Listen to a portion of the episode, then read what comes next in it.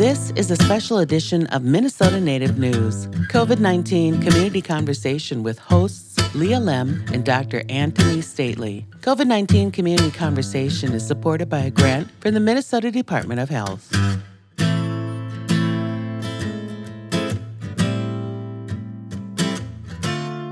Anin, hello. I'm Leah Lemm. And I'm Anthony Stately.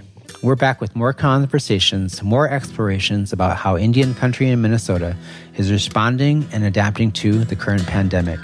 Miigwech, and thank you for joining us. Yes, we are back again with another conversation. Boozhoo, Dr. Anthony Stately. How you doing? I'm doing well, Leah. It's good to see you. How are you? I'm great. I'm so glad to be back chatting with you once again. You bring such great expertise to these conversations as the head of the Native American Community Clinic in Minneapolis. So thank you so much, Chimigwech. And today we'll hear from an expert. Um, a little bit later in the program, we'll be joined again by Laz Carrion, who we've talked to before a couple times, who is heading up the COVID 19 response at the Indian Health Board of Minneapolis. He's the he's a COVID project manager. And yeah, well, we have a, a few questions for him today, and I look forward to speaking with him. And today we'll be focusing on the new bivalent COVID vaccine. And if you at home don't know what bivalent means, that's okay. I had to look it up myself. Me too. I didn't know what it meant. Yeah. and our guest will actually clear that up for us. But first, before we get to that conversation, let's take a few minutes to review our current status here in Minnesota. Um, checking on some CDC data, we've had a number of deaths in the past week, almost 50. Mm-hmm. And cases were up over 6,000. That seems to be pretty consistent. And the percent of the population over five years of age vaccinated, fully vaccinated in Minnesota is nearly 75%. Yep. And then specifically for Native population, uh, there's some great information on the Minnesota Department of Health website, and the percentage of our Native relatives in Minnesota with the completed vaccine series is just over 52%. One of the things I think that's interesting about this data is that when you look across all the groups, with the exception of the multiracial group um, category, um, natives are the lowest in terms of having this um, completed series.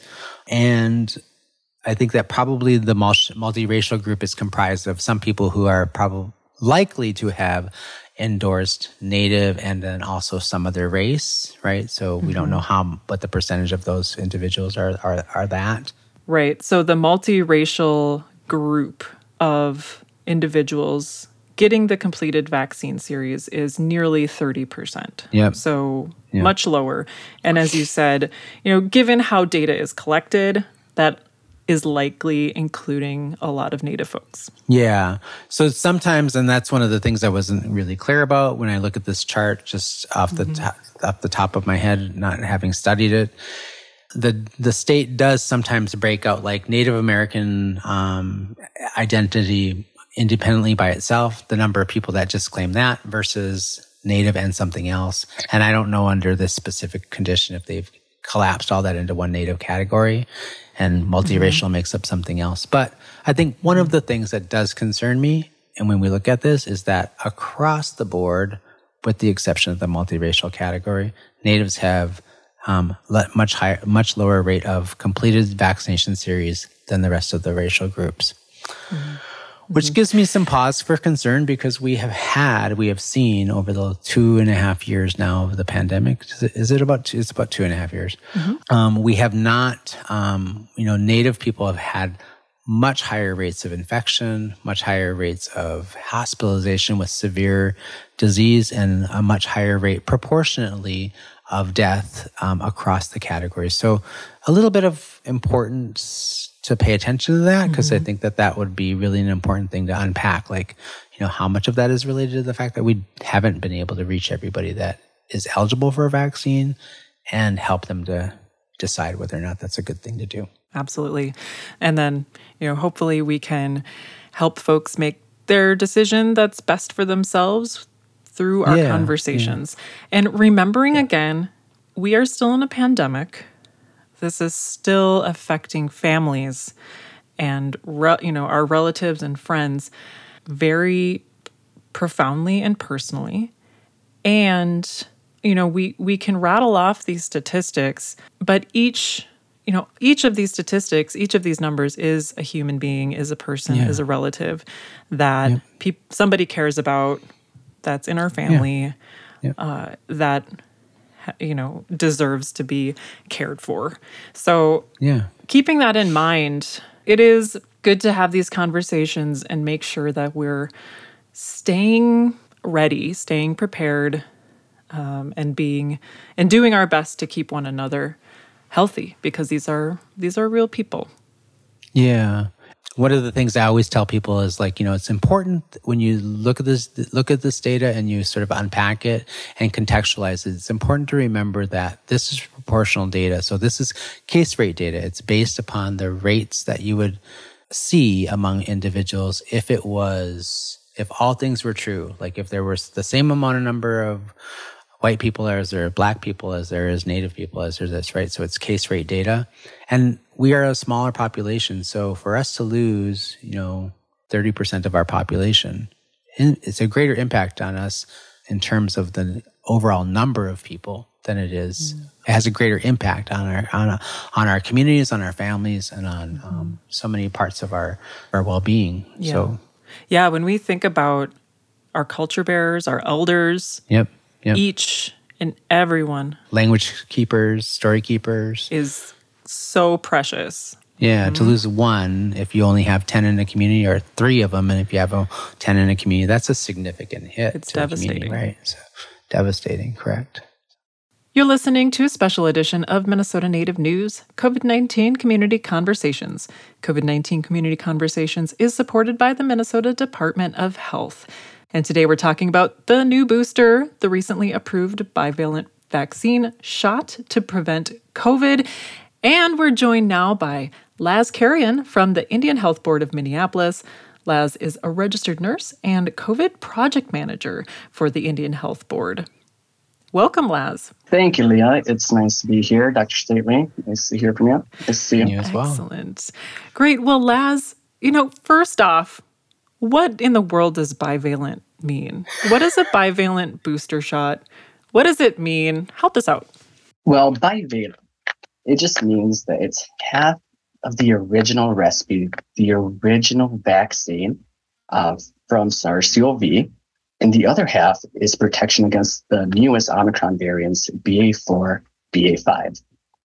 So these bivalent COVID vaccines are very similar to the original COVID vaccine. The only difference is the spike protein, which is the genetic makeup of the virus.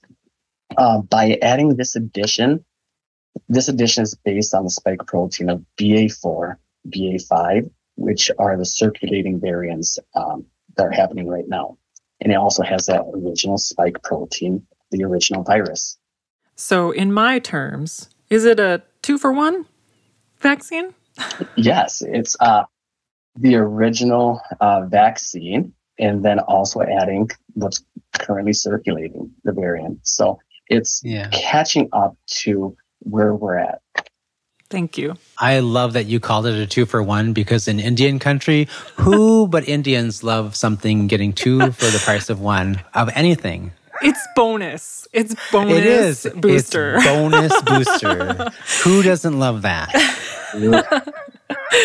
exactly. But a really critical question is like, why do we need this? Why do we need this booster? Why do we need this specific um, booster shot, the bivalent booster? So uh, the older versions uh, target original SARS-CoV, uh, which is spike protein from 2019, the original uh, COVID that came out. And so the reason it was created is during this pandemic, the virus has uh, mutated multiple times. We've had Delta, we've had Alpha, we've uh, had Omicron, and now there's subvariants of Omicron known as BA4, BA5 which right now are the most contagious variants there are. So these booster uh, bivalent vaccines currently address that circulating variant uh, to catch up, to um, make sure that we're targeting what's going on right now. And an example I like to use with this is the flu shot. Every year they update the flu shot because it's uh, there's mutations and what's going to hit during uh, the projected uh, fall season, I mean, flu season. And that's what they're doing with this uh, COVID vaccine, with the bivalent, is targeting what's circulating now and start preventing symptomatic uh, symptoms. Great. That's a, that is a great analogy. And you know what? I remember like when I first, uh, when this first came out and um, people were likening it to the, like the flu shot. And I remember talking to some of my relatives, some of my friends, also some of the hockey people out here in the South Metro that I kind of like, you know, I circulate in that world because my kids play hockey. And they would ask the question is like, well, you know, I never take the flu vaccine because half of the time it doesn't even work. I don't know where they're pulling their numbers from. I think probably from someplace other than a actual, um, you know, scientific article. But um, I remember having this conversation with some of my relatives and friends, and I would say things like, you know, um, you know, I take it every year, and do you know why I take it every year and why I make sure my kids take it every year and get it when they are able to? I said, I do it because I think that 50, 60, even 30% chance that you wouldn't get something is better than 0% chance. And I want anything that's better than 0% in um, this kind of a fight. So I just think it's kind of a thing I wanted to kind of, um, you know, amplify there, which is like, you know, um, some people might be like, well, I got the first vaccine and you know, I can see people, you know, wrestling with that logic. Well, if it's, if the bivalent vaccine is made up of 50% of the original vaccine and 50% of the new variant with these spike proteins, well, I got the first vaccine. I got 50% coverage. I want to just sort of kind of maybe ask the question, like, does that math add up? I mean, is that logical to assume that if I got the first vaccine that I'm, I'm at least 50% safe or is that not an accurate thing? It is. Um, well, with the vaccine, is you're still having protection from the original COVID because even with Omicron, it's still COVID. Um, so it's still helping prevent hospitalization and death. But by targeting specifically what's going on right now, um, hopefully um, it's going to have enough neutralizing uh, titers, which can actually just stop you from getting COVID at all. And that's not to say that this is going to be 100% because we all know nothing is 100%. You guys were just talking about COVID. I got COVID for my first time a month ago. So I personally have not gotten the bivalent vaccine. I'm actually going to wait about three months before um, I get that vaccine. Mm-hmm. Help our um, our listeners understand um, wh- why three months. Why wh- what's why is that important? So it, it goes uh, back to a lot of people say, "Oh, I've had COVID. I why do I need this vaccine?" Well, people who have had prior infection, as we know right now with Omicron, uh, infections have increased dramatically. So it's like, why do I need a vaccine? Well, people who have who get the bivalent vaccine and have prior history of infection, which is known as hybrid immunity, are going to have the highest mm-hmm. antibody protection levels. And the reason I'm going to be waiting the 90 days is studies are sh- are saying uh, recent SARS-CoV-2 infection uh, may consider delaying a vaccine dose by three months, and that's to prolong your protection. So I currently have uh, my own antibodies produced from having COVID. Got it. Got it. But we don't know how it's going to last. So if I'm, I'm going to wait three months, then my three month mark, I'm going to go ahead and get it to extend my protection. Okay, so let me just digest that a little bit and repeat that back to you just to make sure I'm understanding correctly. So, we both had COVID in August.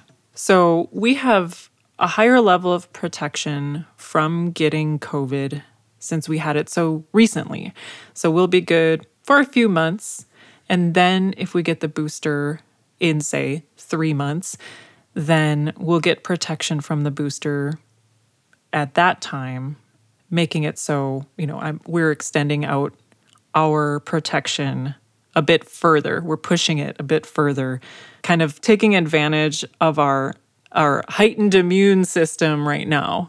Correct. So we have our, that natural immunity right now from the vaccine, and then being able to prolong it. And for some people, that may not be the uh, best recommendation for them. Are they higher risk? Or do they work in higher risk uh, settings where they're going to be exposed to COVID uh, more frequently? And that they may be immunocompromised and they want that the highest level of protection that they want. So getting the vaccine now, because you, you, can get the vaccine as long as you have recovered from COVID. You don't have to wait three months. Okay. So it depends on your situation. If you're higher risk, get the booster ASAP. And of course, ask your doctor, right? Absolutely. I think that's probably the really critical thing is to like make sure you're having a conversation with your primary care doctor about your specific condition and mm-hmm. and whether or not they would recommend that you get the booster sooner rather than later. Mm-hmm. I think one of the things that's um, um, you know important is to help people to understand is like everybody has a different reaction to this particular strain of virus. Some people like have you know sort of like you know a little bit of an impact. They feel a little bit like cold like symptoms, maybe a sore throat. And some people it knocks them all the way down, right? Even with even um, my my friend and colleague, she she was you know she was fully vaccinated, double boosted, and everything. You know, and so I think it's just kind of like want to make sure that people understand what they're what they're facing. Right? It's important to know what you're facing, which is a very very strong particularly strain of this particular variant and help that use that to help you make a decision that's best for yourself and for your family absolutely and the thing with uh, the current circulating virus the ba4 ba5 this omicron subvariant it's extremely contagious like you said like if someone in the household gets it everyone gets it for me it started with my father-in-law which they watch my kids and i've done everything I can because mm-hmm. I did not want my in-laws to get it. They watch my kids. I don't want them to get sick. I don't want kids to get sick. And my father-in-law actually got mm-hmm. it attending church. Um, and then mm. it started with him, then my mother-in-law, then both kids, then me, then my wife. It got all of us in a matter of days. Yeah.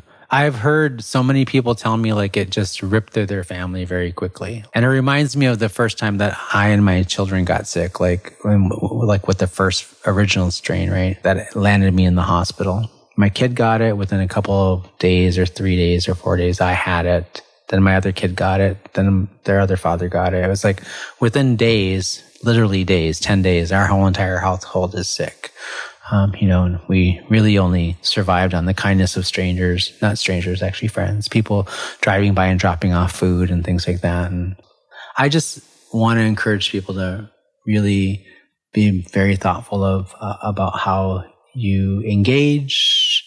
Um, think about, you know, not just your own health. Think about the people around you, like Laz was talking about, your, the people that you depend on, the people that you love, the people you care about and even within the context of showing up and being a good relative, possibly even taking, you know, the precautions that you would need to take to take care of people that you don't even necessarily know. Um, things I talk about my kids all the time. It's like, well, you have a responsibility to not spread it. So if you're not feeling well and you do have it, like you got to stay home. Absolutely. Well, and that just goes back to why it's so important to get this booster, uh, this bivalent booster this is what's going to be offering that extra heightened level of protection against what is currently circulating.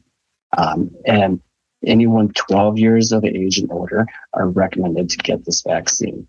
Uh, so it's okay. 18 plus for Moderna and 12 plus uh, for Pfizer to get this bivalent vaccine as long as they completed their series. So as long as they've had two Moderna, two Pfizer, or one uh, changer, Janssen. Mm. Can you get either booster, no matter which what your original series was? Yes, it's called heter- heterologous dosing, which is a mix and match. And you can, so if you got two Moderna, you can get a Pfizer, two Pfizer, you can get a Moderna. There's actually quite a few studies out there uh, showing that heterologous dosing can actually create a higher immune response and higher antibodies. Hmm. So, Okay. Heterologous, mix and match. yes, and homologous, something like that. same vaccine. Uh, so, Got it. and I had come out with data. I'm all about data and numbers, and I won't tell anyone what vaccine to get, but I'll give them data. Yeah. So, like two Moderna, uh, and then getting a Moderna booster increases antibodies 10 times current level, a tenfold increase. By doing heterologous, it can actually increase the antibody response 32 to 76 times. And that's and Oh, that's wow. data directly from Moderna. So, uh, Pfizer has the same Oh. data. Um, yeah, it's actually pretty amazing. They're complementing each other. Those are, those are Mm. dramatic differences, though. Ten times versus, you know, at the top end of that range, seventy-six times greater. I, I think I'd go with the heterologous if I mm-hmm. had my druthers. And some people prefer to stick with the same vaccine. They haven't had, had an issue mm-hmm. and they're like, yep, this works for me. I'm going to stick with it. And it's like, absolutely. This is your decision mm-hmm. to make. I have a question. So you mentioned, um, you said 12 and above for Pfizer and 16 and above, or 18 and above for Moderna.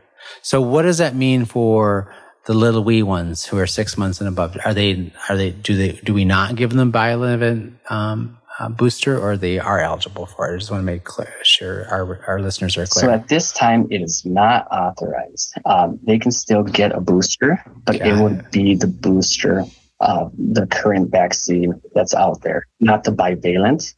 Um, and once it does get approved right now, it's two, waiting two months since you've had your COVID, uh, a COVID vaccine, a booster completed series. Got it. So the bivalent is only authorized for people who are 12 years old and above for Pfizer and 18 and above for Moderna. Correct. So let's say I'm like, okay, I want to get a booster. I'm the right age to get a booster. Uh, where would I find one? Is it pretty available across the board? It is. Um, the U.S. government um, has sent them out to all the states. So states have them, whether it's your primary care provider, whether um, you've gotten a vaccine at a pharmacy. Uh, but just go ahead, call your primary care, call your clinic, call pharmacies, um, and schedule your vaccine. Um, I mean, I can't stress it enough. If you're eligible for this vaccine, this is the one you want to get. This is the one that's going to offer you the best protection right now. Great. Thank you. You know what? One, one of the questions I wanted to ask really quickly. So we are talking a lot about boosters, but one of the things that I want to understand is like, what role does continuing to test within this context take? So we have and and I want to also take this moment to let anybody who watched 60 Minutes and the interview with our wonderful, great president to just challenge his comments. He said the pandemic is over. It is not over, in my opinion. Um, I also want to point out that he's not a doctor. he's the president, but he's not a doctor. I am a doctor, so I'm going to say it's not over. Um, and I want to encourage, like, we want to continue to test. And, but he did point out in that interview, and we all see it when we're out and about, right? I saw it yesterday when I was at two hockey games and a couple of other places. People are not masking, you know, they're continuing to sort of roll along with their jolly old lives the way they did before there was ever this thing. And what role does testing have in continuing to sort of kind of address this issue along with this booster? Like, should we continue to still test even after we take this, or should we think, oh, I'm completely, um, you know, I have a suit of armor on and I don't have to test anymore if I if I get some symptoms? Do people are we encouraging people to continue get tested? Absolutely. Uh, continue to test whether you're vaccinated or you're not vaccinated. If you're having symptoms consistent uh, with COVID, get tested. I'm glad you said that this pandemic is not over. And at the beginning of the show, you guys were discussing the data of how many positives there was in Minnesota. That information is not accurate and it's not up to date because a lot of these positive tests are not being reported to the Department of Health. A lot of these positive tests are people are finding out at home. And so that data is not being uh, submitted to the state. So an accurate amount of positivity rate um, is not recognized in that current data. The amount of deaths, uh, we're showing 60 some this week. Uh, the hospitalizations were up too. I mean, there's still a lot of COVID. So whether you're vaccinated, whether you've had a bivalent vaccine, if you have symptoms, test and isolate. Um, we all need to do our part to make sure that we're not continuing to spread this, and especially to our vulnerable, population. You know, our family, our friends, our loved ones. That's what we want to protect. Yeah, that was a question of mine too. Is with testing. You know, the there are at-home tests that are pretty reliable. You know, and if you consistently test positive, should we be going to an official testing site to get that submitted as a data point? Um, so I actually encourage people to come in and get tested mm-hmm. so that we can submit that data. Mm-hmm. Anybody who's testing here at the clinic, we're going to be submitting that data. Mm-hmm. But there's just a lot of people who are testing at home and we're giving them the information to um, isolate for five days, wearing a mask for an additional five days. Um, but they're not going in somewhere where that data is going to get reported. Right.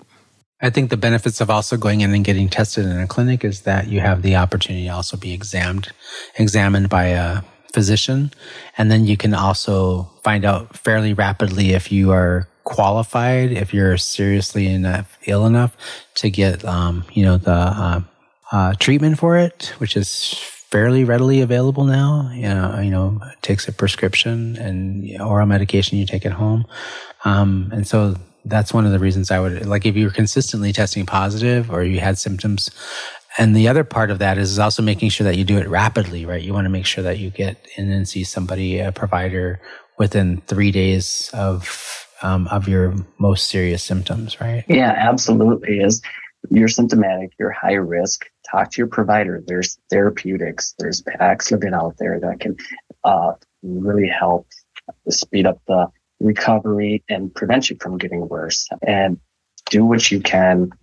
And it's not just about reporting data, it's about seeking care for yourself, advocate for yourself.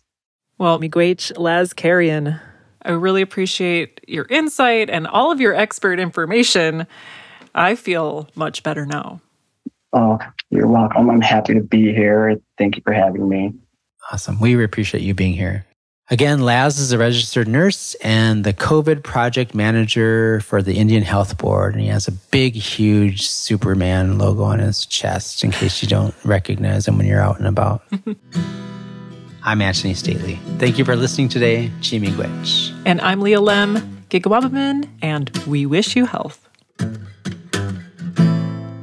Minnesota Native News Special Edition COVID 19 Community Conversations is supported by the Minnesota Department of Health.